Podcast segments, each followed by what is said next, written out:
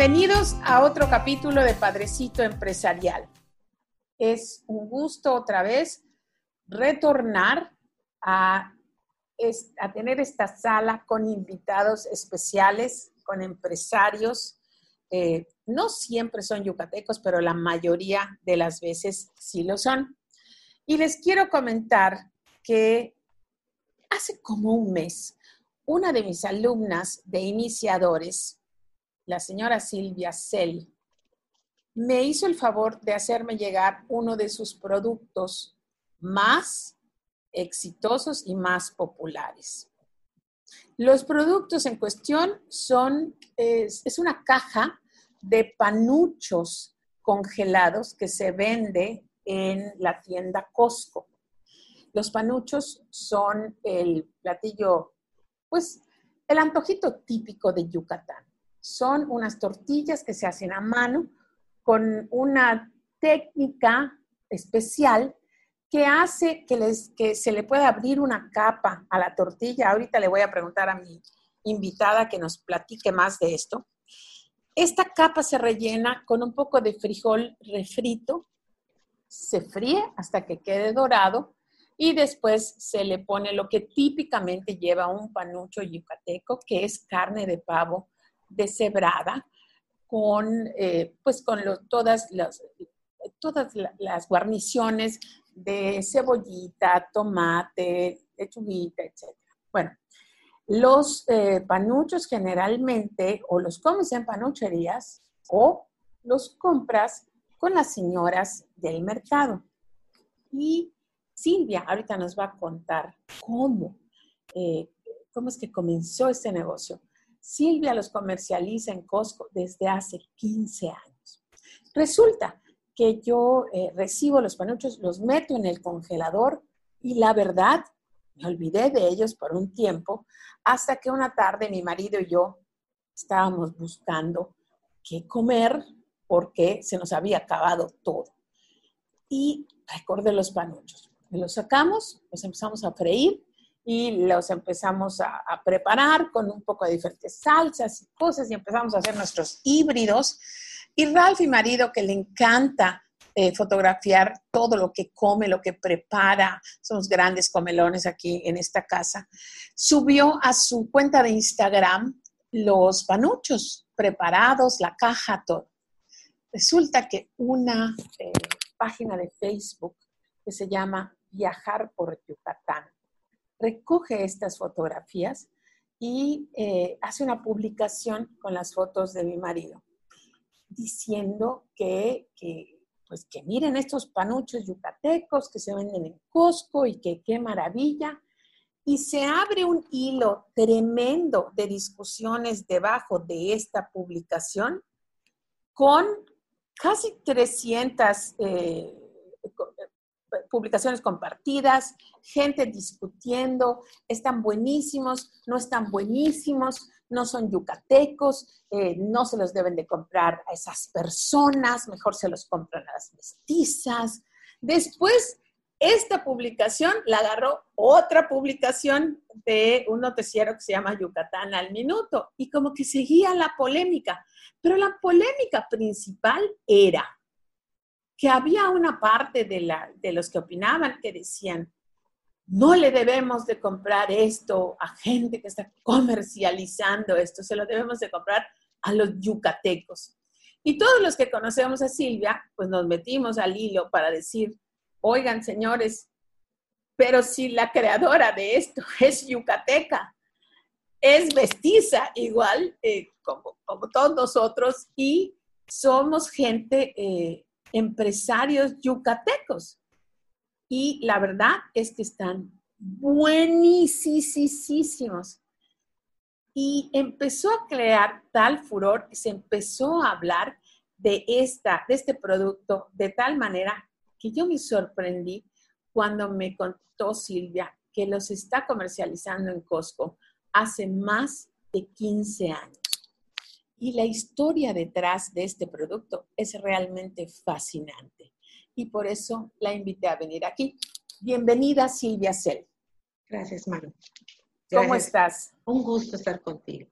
Gracias. Estamos muy emocionados. Tú sabes que todos tus amigos, los conocidos que hemos estado hablando de esto, ayer que nos reunimos eh, por Zoom, porque ya nadie se reúne físicamente. Sí, claro. Mucha gente estaba diciendo, queremos oír la historia y les dije, ahorita la van a oír porque vamos a invitar a Silvia a Padrecito.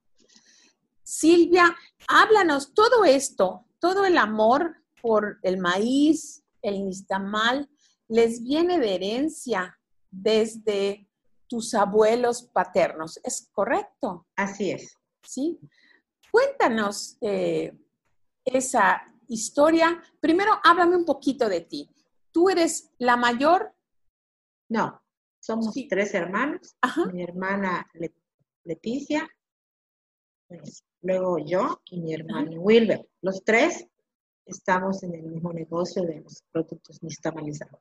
De productos nistamalizados. Tengo tantas preguntas. Sí. quiero que empieces a contar la historia porque es realmente fascinante. ¿Cuándo comienzan tus abuelos y por qué empiezan a hacer este nistamal?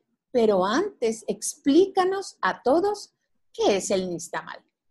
El nixtamal, en su definición, es una palabra náhuatl que proviene de nextli, que es cal, tamal y tamal, que es el proceso de cocer el maíz en agua con cal para que el maíz reviente y se vuelva nixtamal.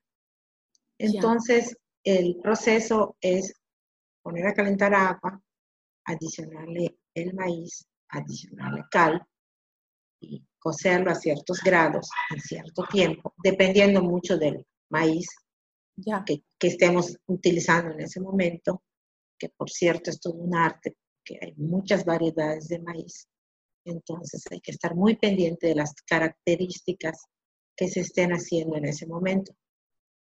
Una vez cocido el nixtamal, se tiene que reposar en, bueno, en nuestro caso, en esa planta nixtamalizadora, tiene que reposar por varias horas. Por varias horas, ok. Te, quiero preguntar una cosa. El, te voy a pedir que hables un poquito más fuerte. Claro. Y eh, dices que el origen es náhuatl. Entonces, hacer nistamal no es algo que se hace en Yucatán, es algo que se hace para producir la masa del maíz. Sí, así, en todo México. Ah, eh, en América Latina igual, ¿no? Y hay incluso en Europa ahora. Ah, wow, ok. Sí, sí, ya llegó a muchas partes. Sí, entonces una vez que el nixtamal ya esté cocido, se pone a reposar, se tiene que lavar y ya tenemos nuestro maíz cocido listo para, para moler y pasa por unos molinos de dos piedras volcánicas, se muele y ahí obtenemos la masa. Y de ahí en adelante ya podemos obtener muchísimos, muchísimos productos. Ya. Pero este es el origen, ahora sí, original. Sí, ese es el proceso. Ese es el proceso artesanal, porque hay otro tipo de tortillas que son harina de maíz y allá todo el proceso lo hacen las empresas harineras y entregan a las tortillerías la harina ya de es polvo, ¿no? Entonces la adicionan agua y pues ya producen tortillas o los productos que ellos quieran. Pero acá eh, nosotros hacemos desde el proceso de recibir el maíz crudo. Ya, Entonces, perfecto. esa es la diferencia. Ahora sí, ya, ya me queda claro. Cuéntanos de tus abuelos. Bueno, mis abuelos son originarios, ellos originarios de, de Los papás de mis abuelos, el papá de mi abuelo paterno era coreano, llegó a Junukma. El abuelo de mi abuelo, más bien, perdón, era coreano, llegaron, a Junukma, se establecieron, y mi abuelo paterno, pues ya casado, tenía milpa, él se dedicaba a la milpa, ¿ok? Entonces, este, él tuvo un problema grande que le entró plaga a toda su milpa. Entonces, eh, le decir, mi, abuelo se llamaba Alejandro y mi abuela Bartola. Entonces le dijo a mi abuelita que lo mejor era venir a Mérida a probar suerte. Entonces, el hermano de mi abuela materna, paterna, perdón, tenía una tortillería en Mérida, ubicada en la avenida Ixtáez. Entonces ellos van a vivir esa casa. Y mi abuelo empieza a buscar una forma de vivir y pues se hace pues empleado de allá, ¿no? y empieza a aprender. en los años 30. 40 y 1945, 47. Ya, más o menos, ya. ¿no? Entonces, ya al paso de los años, mi abuelo eh, logra comprar un terreno en la colonia Bojorques Ok. y allí compra un, aquí en Mérida compra un molino de, de nixtamal para hacer masa. ok. Entonces, él lo que hacía era, de la, de la avenida Ixáez, en la tortillería se, llama la- se llamaba La Flecha, en carretilla llevaba nixtamal.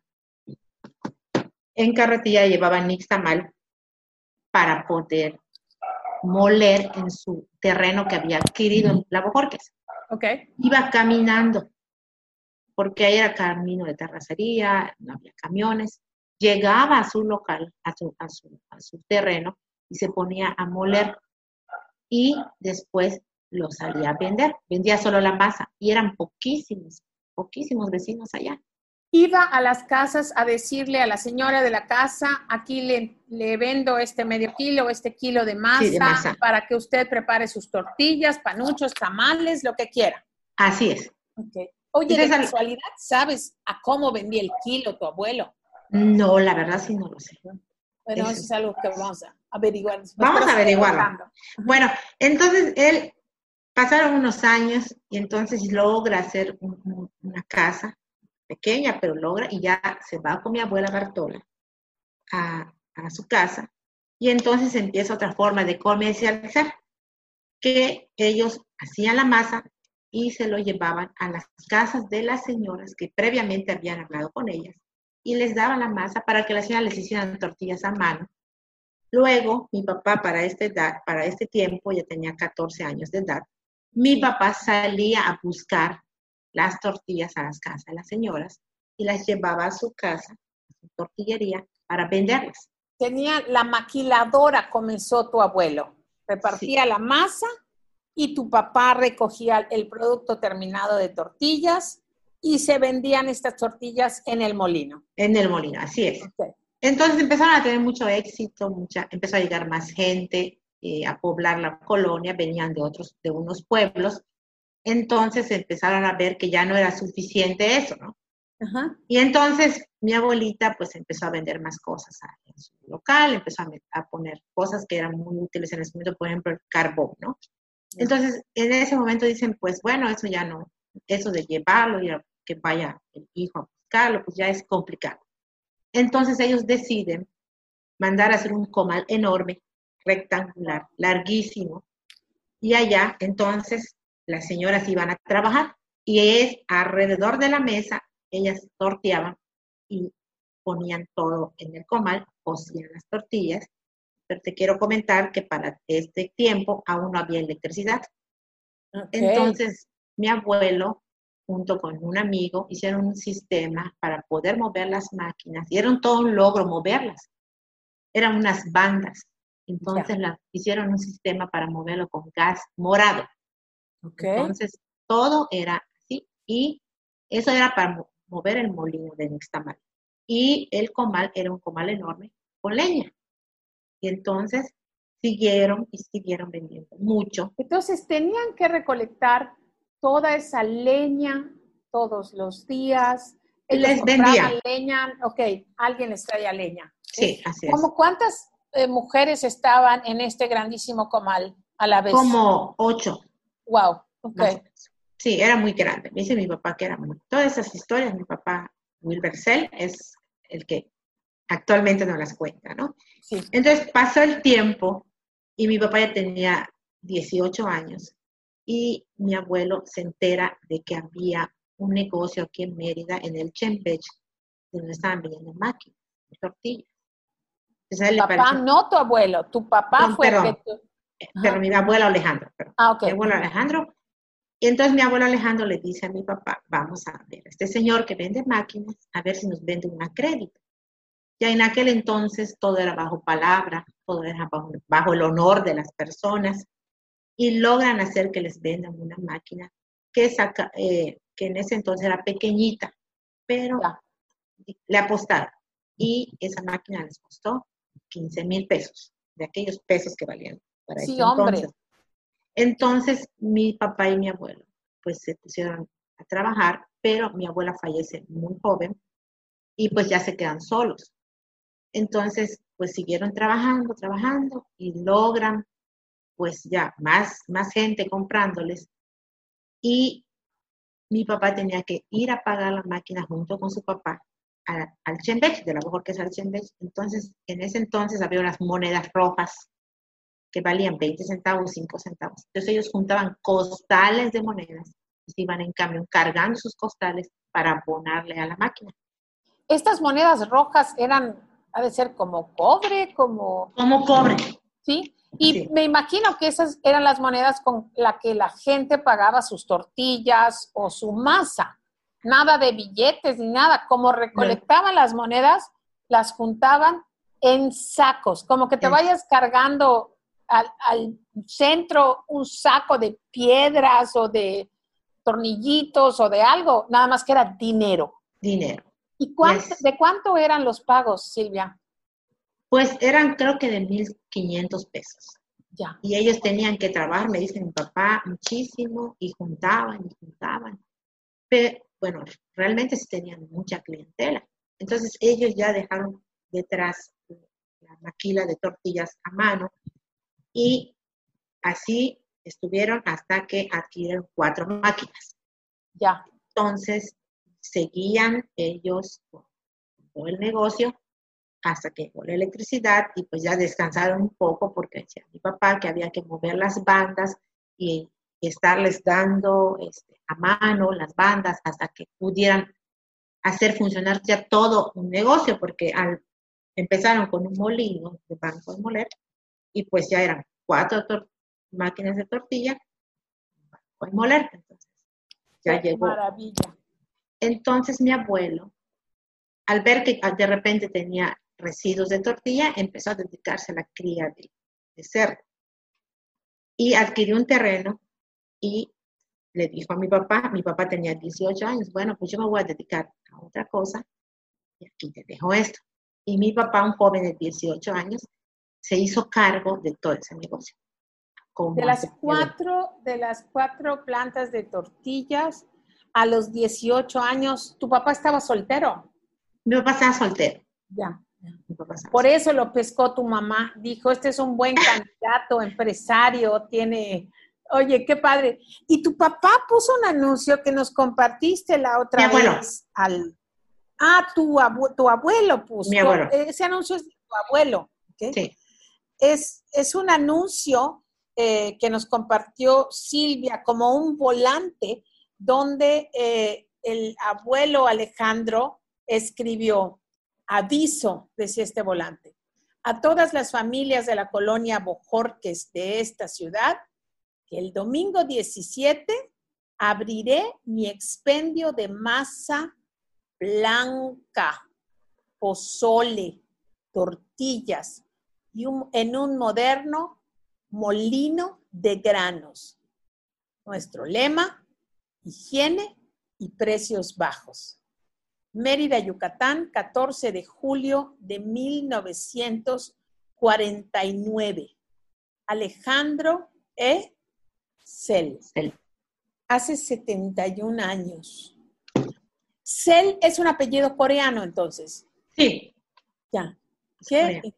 Otro día vamos a hacer otro programa de tu abuelo coreano. Qué cosa tan interesante, tan padre. Entonces, tu papá comienza a los 18 años a ser empresario eh, molinero por su cuenta y hasta el día de hoy, eh, él, él está, es un, es un empresario no solamente súper reconocido en la Bojorques, sino muy querido Muy querido. y nos esté escuchando y le mandamos muchísimos saludos y nuestros respetos. ¿Qué pasa cuando tu papá se queda con este molino, con estos molinos? Pues él sigue trabajando, sigue fomentándolo y ya no tardó mucho tiempo y conoció a mi mamá, que mi mamá es originaria de Cenotillo. Ya. Bueno, de Espita, pero vivía en Cenotillo. Y mi mamá iba de visita a unos parientes a, a aquí a Mérida, venía a Mérida y conoció a mi papá porque ella llegaba a una casa muy cercana donde estaba mi papá. Y ahí la conoció y hay otra historia ya de amor y, entonces ya se casaron porque mi papá para poder visitarla tenía que ir a Cenotillo. Y mi abuelo materno no le dejaba llegar muy de visita y lo dejaba en el Palacio Municipal durmiendo. Entonces ahí tenía que dormir, pues ya pues, pasó un tiempo y decidieron casarse. Pues sí, con esa manera de animarlo de tu abuelo materno, que tenía que dormir en los pasillos del, del Palacio Municipal de Cenotillo. Qué bien. Entonces, ¿tu mamá comienza a trabajar con tu papá o tu mamá se queda en la casa a cuidarlos? Mm, no, la casa de mis papás está junto a su negocio. Entonces, mi mamá nos cuidó y trabajó. Y cuidó a mi papá y cuidaba, mi mamá cuida todo. Mi mamá es, es, muy buena con todos. ¿Cómo se llama tu mami? Margarita. Margarita, Margarita le mandamos saludos. Sí.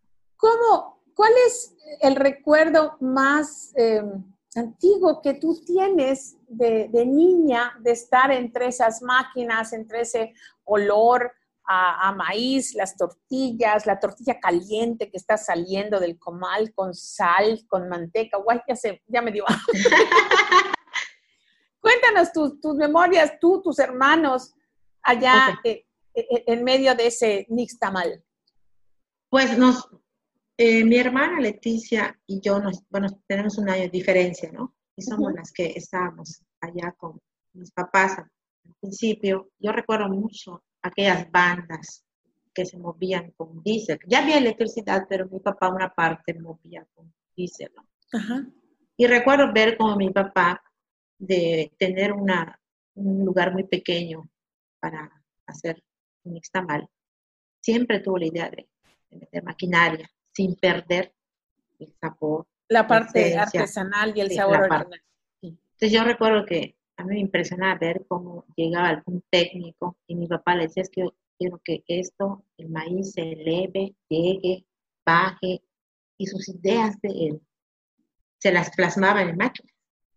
Entonces, esa parte a mí me dejaba así de, cómo es que mi papá tiene tantas ideas y a mí no se me ocurre, no, pero salió chica. Y sí tengo muchos buenos recuerdos. El olor a nixtamal, pues obviamente lo sé distinguir. Se distingue una tortilla de nixtamal, una tortilla que tenga harina de nixtamal y maíz. Y este, y pues de ahí nos nació mucho todos los hijos, a los tres. Bueno, fuimos cuatro, fuimos cinco, pero unos gemelos que falle, uno falleció y otro tuvo parálisis cerebral. Y aún así mis papás trabajaron mucho para sacarnos a nosotros adelante. Entonces nosotros tenemos muy buenos recuerdos y se nos inculcó mucho la comida tradicional, se nos inculcó mucho el amor a los pueblos, el amor a la gente, el, amor al maíz, el, darle mucha importancia a lo que decía el lema principal, la higiene. ¿no? Qué bien. Y entonces fue esa manera que crecimos nosotros, conociendo mucho el maíz, eh, disfrutándolo y de verdad trabajando. Yo estudié una carrera, trabajé un tiempo fuera de, pero realmente estaba en un ¿Qué carrera estudiaste, Silvia? Administración de empresas en el tecnológico. En el tecnológico. Sí. ¿Y cuándo, en qué momento de tu vida, soltera, casada, ya eras mamá, cuándo dices, ok, me voy a hacer cargo de una tortillería de Nixtamal? Bueno, eh, brevemente te platico que terminé la carrera, entré a trabajar al Hotel Hyatt en ventas y una vez vi que llegaban las tortillas al comedor y escuché que se quejaban de ellas, ¿no? yo decía, ay, pues a mí como me encantaría ser proveedor, ¿no? Entonces, después pasé a trabajar a una empresa que hacía reclutamiento de personal y para eso mi papá ya tenía diversas tortillerías, pero las tenía eh, se las dio en renta a sus compadres. Ok. Entonces yo cuando empecé a decir, yo no quiero ser empleada. En mi época, en, mi generación, solo dos personas de mi generación recuerdo que querían ser empresarios. Un chico que se llama Daniel Scholl, que es empresario, y los demás querían estar en oficinas y todos estuvieron. Tener un buen trabajo seguro que les pagara sus cosas. Sí, hace, hace 40 años, pues ese era el ideal. Sí, claro, entonces No como nosotros... ahorita que todos quieren, Todos- al revés, todos quieren ser empresarios. Ha cambiado, ha cambiado todo. Entonces, eh, pues ya estando trabajando en la empresa de consultoría, me avisa mi papá y me dice, mira, fíjate que un amigo va a dar en renta su tortillería. Y dije, bueno, creo que me voy para allá. Y me fui para allá. Pero como yo, la verdad, mi papá soñaba que todos sus hijos trabajen en eso, pero no, no lo hacíamos. O sea, mi hermana no lo hacía en ese momento. Yo y Wilber era pequeño. Ajá. Dije, pues voy. Y mi papá me dijo, muy bien, que te vaya muy bien. Y no creas que agarró y me dijo, ah, sí, hija, toma. No. ¿Sabes qué? Ande, ve cómo estás, si te gusta, haz tu contrato. Yo entendí, ¿ya? Que como a él le, le enseñaron, eso hizo con nosotros. En ese momento, claro que tú dices, oye, pues si mi papá me puede facilitar las cosas, ¿por qué no lo hizo? ¿Por qué no me? No, me dijo no. Porque Mi mamá tenía es- confianza en ti, Silvia. Yo mi digo que solamente los papás que piensan que su hijo no puede eh, son los que ayudan. Claro. Y mi mamá, a escondidos, me dio 125 pesos para mi caja chica. Y me Ya. dijo, anda, hija, sí, tú puedes. Y de ahí estuve un año en una tortilla rentada, era un amigo de mi papá, en la, en la 59A, cerca del, de la, del Orama. Al siguiente año fallece el inquilino que tenía mi papá en la Avenida Reforma. Pero mi papá las tortillerías las ponía a nombre de sus hijos, aunque no las trabajen. Ya. Y pues dije, bueno, pues me voy para allá ahora. Para esto, yo ya me fui, estaba eh, soltera, nada más que el novio, pues estudiaba economía, pero pues ya estaba como que más para el negocio que para la economía. y ahí se fue conmigo, ¿no? Entonces ahí empezamos a, este, bueno, es el actual esposo y padre de los hijos, ¿no? Y ahí empezamos Fernando y yo y fuimos a trabajar y él estudiando, yo trabajando, a un tiempo nos casamos, tuvimos una hija. El local era rentado y tenía Ya. una máquina de tortillas. Ya. Ya habían pasado como tres años y fallece el dueño del local. Ok. Y la heredera nos dice que la renta se va al triple en la avenida Reforma. Qué simpática. Me acuerdo algunas historias que están pasando ahorita. Sí, exactamente. Entonces, muy cerca, siempre la avenida Reforma, a media cuadra, la prima de esta señora se entera y me dice, mira, yo voy a vender mi casa. Si no tienes el dinero, te doy facilidades, porque veo que ustedes trabajan mucho. Y así fue. Nos vendió allá y vendimos todo lo que habíamos hecho, camioneta, todo lo que teníamos. Y allí fue donde empezamos esa tortillería, la Avenida Reforma. Ya. Y de allá seguimos trabajando y a unos años después eh, a mi papá le avisan por un compañero que- él quería vender su tortillería que está ubicada en la colonia Yucatán. Y me dijo mi papá, vamos a verlo, vamos a ver si, si, si conviene. Llegamos y vendían 15 kilos de tortilla al día. ¿Y eso es mucho o poco? Es muy poquito. Y estaba el local muy deteriorado. Entonces, mi papá, yo le dije, papá, estamos a una cuadra de Circuito Colonias, sí nos va a ir bien. Y me dijo, bueno, pues vamos a comprar la maquinaria y si luego nos quieren vender el local, pues lo compramos. Y compra, él compró la maquinaria y al poco tiempo el señor dijo, mira, quiero vender el local y te doy facilidad. Y así fue que nació la Gloria número dos, porque mis tortillerías se llaman la Gloria. Cada uno de nosotros tiene un nombre diferente en sus tortillerías, ¿no? Cada hermano tiene tortillerías con diferentes nombres. Sí. Las, ¿tú, ¿Tú tienes dos glorias o tienes ¿Dos más? Gloria? No. Mi ¿Y hermana, tu hermana? el cielito. El cielito. ¿Y que está en la Wilber? Wilber es quien se hace cargo ahora del rayito de sol, que es donde inició mi papá. Ok. Ibas a decir dónde está el cielito y te interrumpí. En la avenida Choclam, en contraesquina del cementerio de Choclam. Ahí está ella. Entonces, pues ya ahí fue donde dijimos, bueno, vamos a, vamos a, este, a trabajar, ya, los tortillerías. Y pues vino el, hu- el- el huracán Gilberto, Gilberto, claro. y se llevó todo el techo. Nos hizo el favor de llevarse todo el techo, porque estaba muy malo. y nos pusimos a trabajar para, para hacerlo, ¿no? Para Pero ¿a poco no son padrísimos todas esas cosas de, de Gilberto, de me quedé sin dinero, de que me quisieron aumentar tres veces la renta, de que mi papá ni siquiera me dijo, toma ahorita 50 pesos para comenzar. Digo, tu mamá te, te, echó la mano.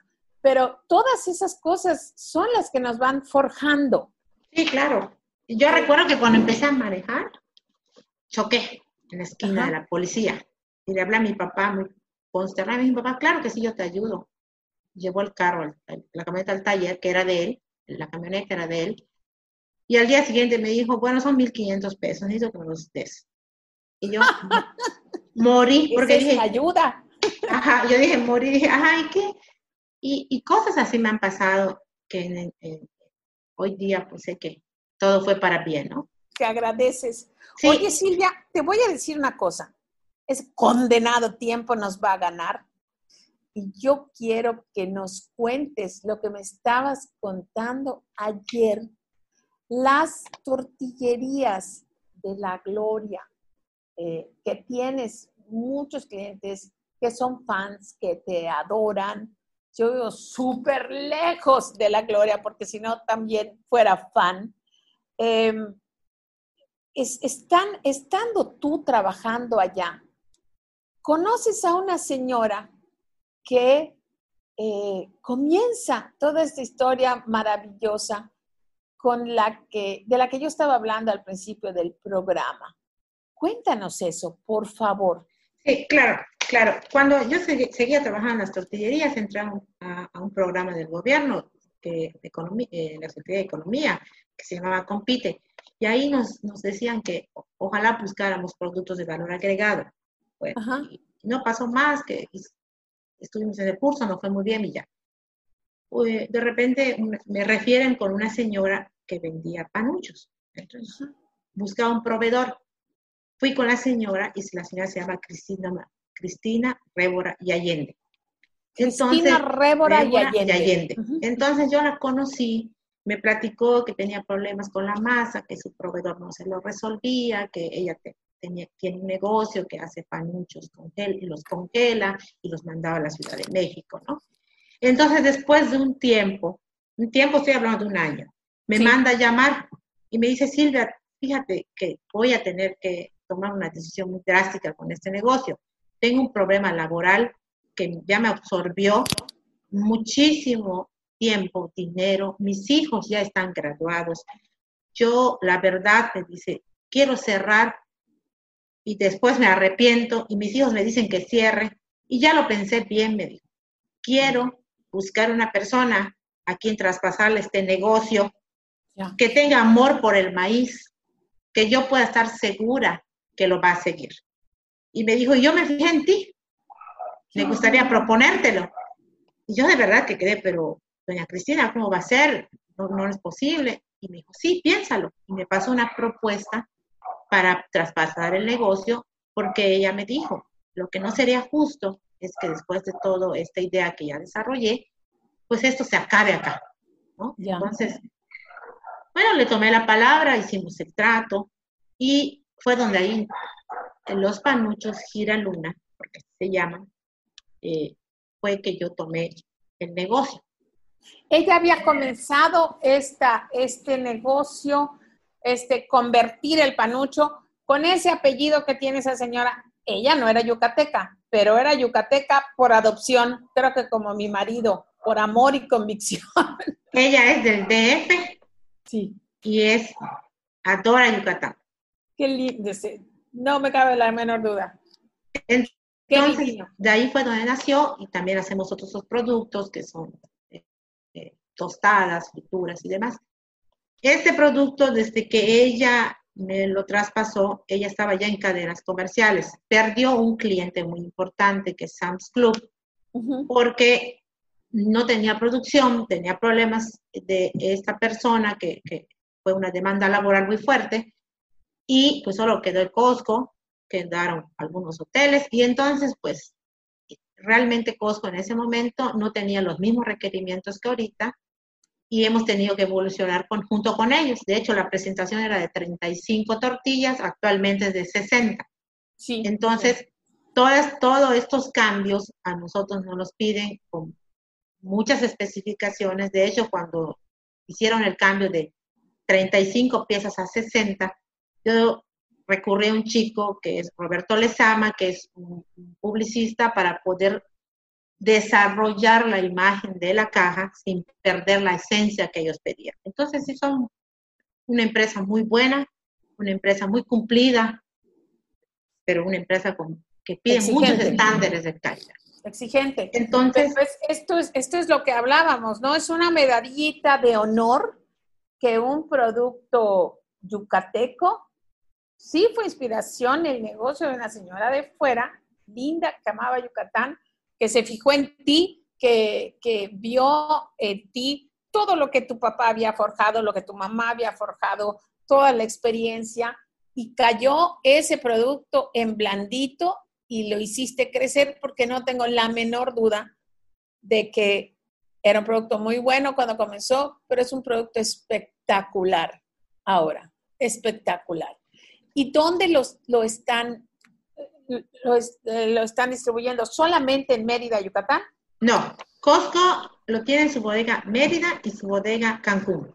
Ya. tenemos una socia comercial, que es la señorita Valentina, que tiene una tienda en la Ciudad de México que vende productos yucatecos.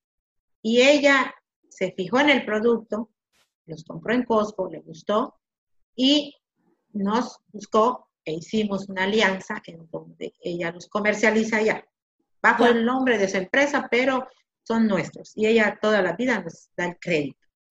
Oye, y en Estados Unidos, porque empezaron a pedir de Monterrey, ¿y por qué no venden aquí en Estados Unidos y en Canadá?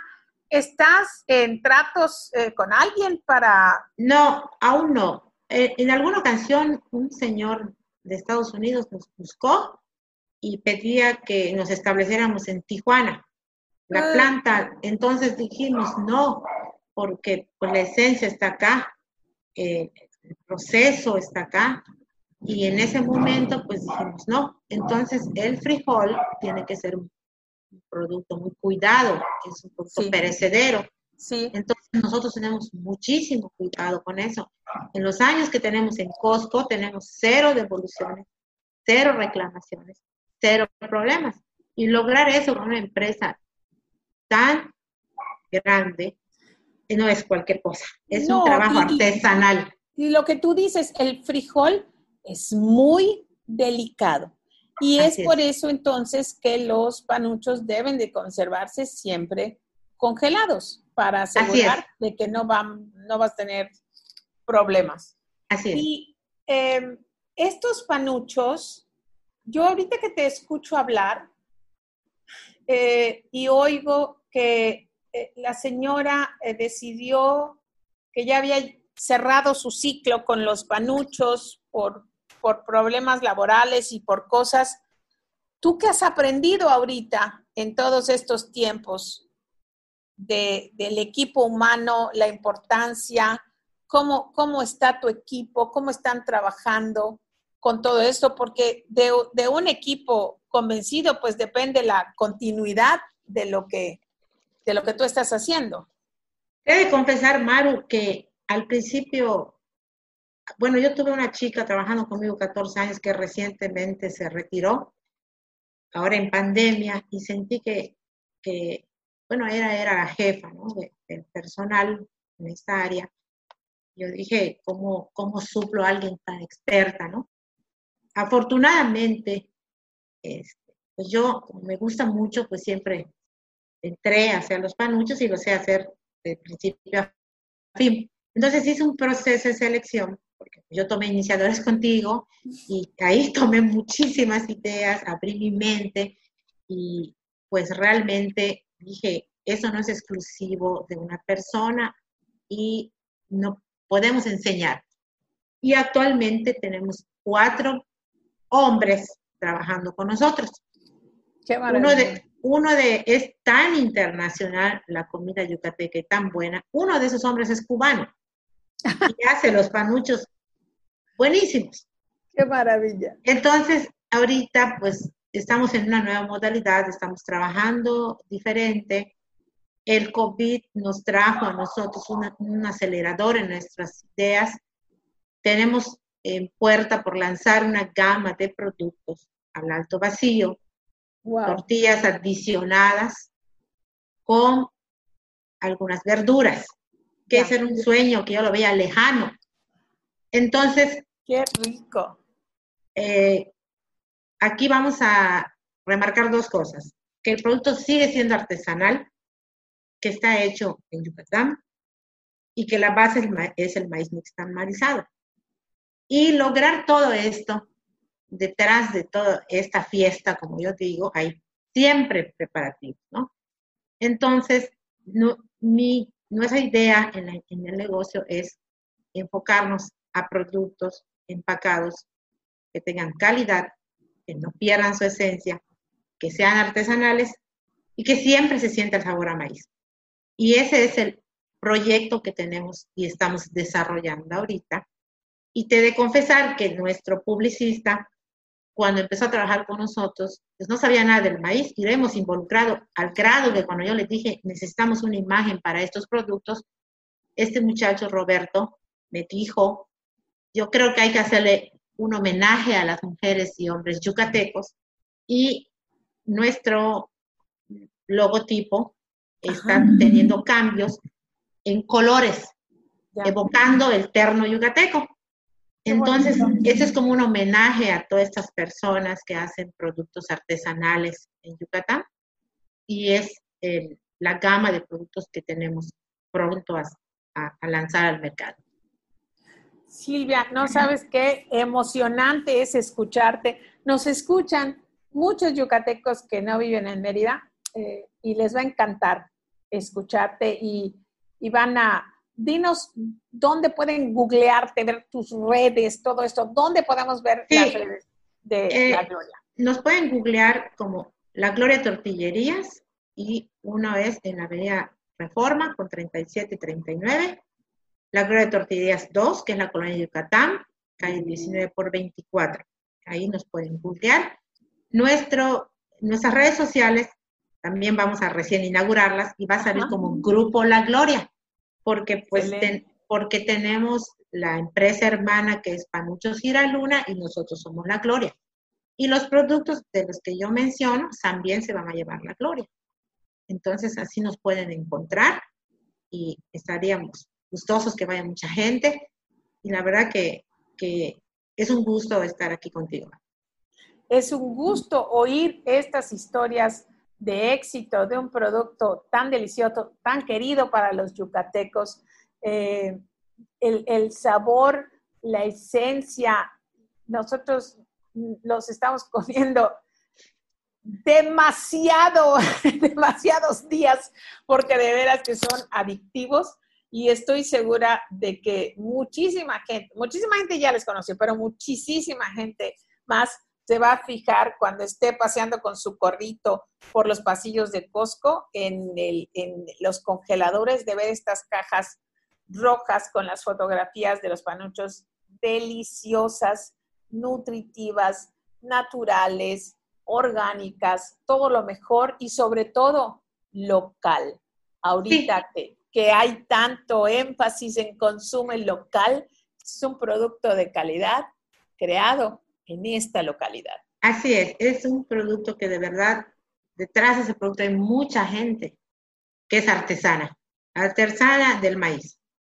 Y la verdad que ellos muy gustosos trabajan el maíz.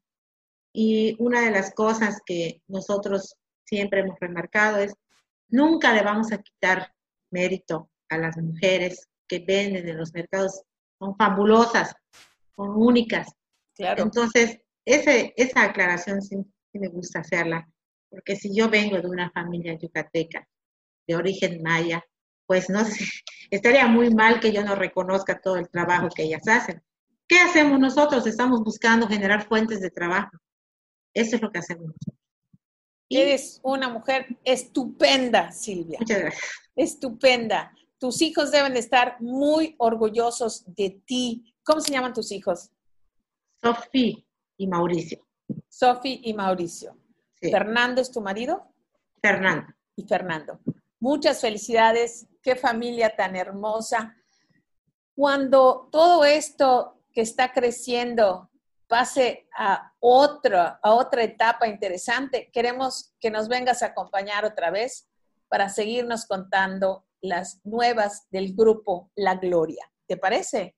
Sí, yo creo que vamos a contar muchas cosas porque mi hermano Wilber y yo, pues la verdad, Maru, te tenemos mucho que agradecer.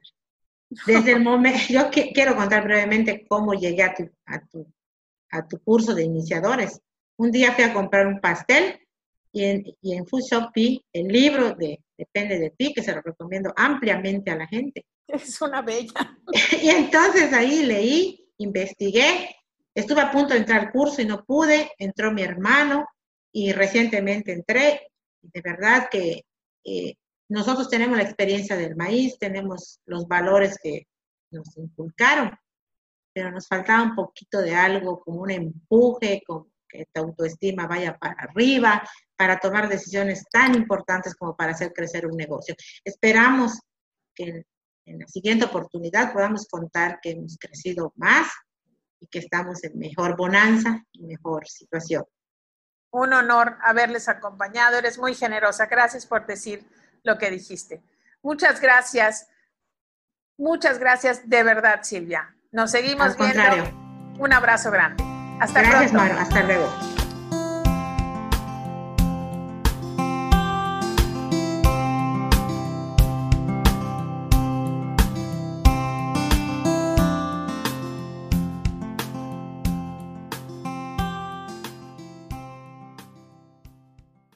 Este fue un podcast de 42 Broadcast Network, producido por Diego Escalante y Ricardo Ancona. Más información en 42bn.com.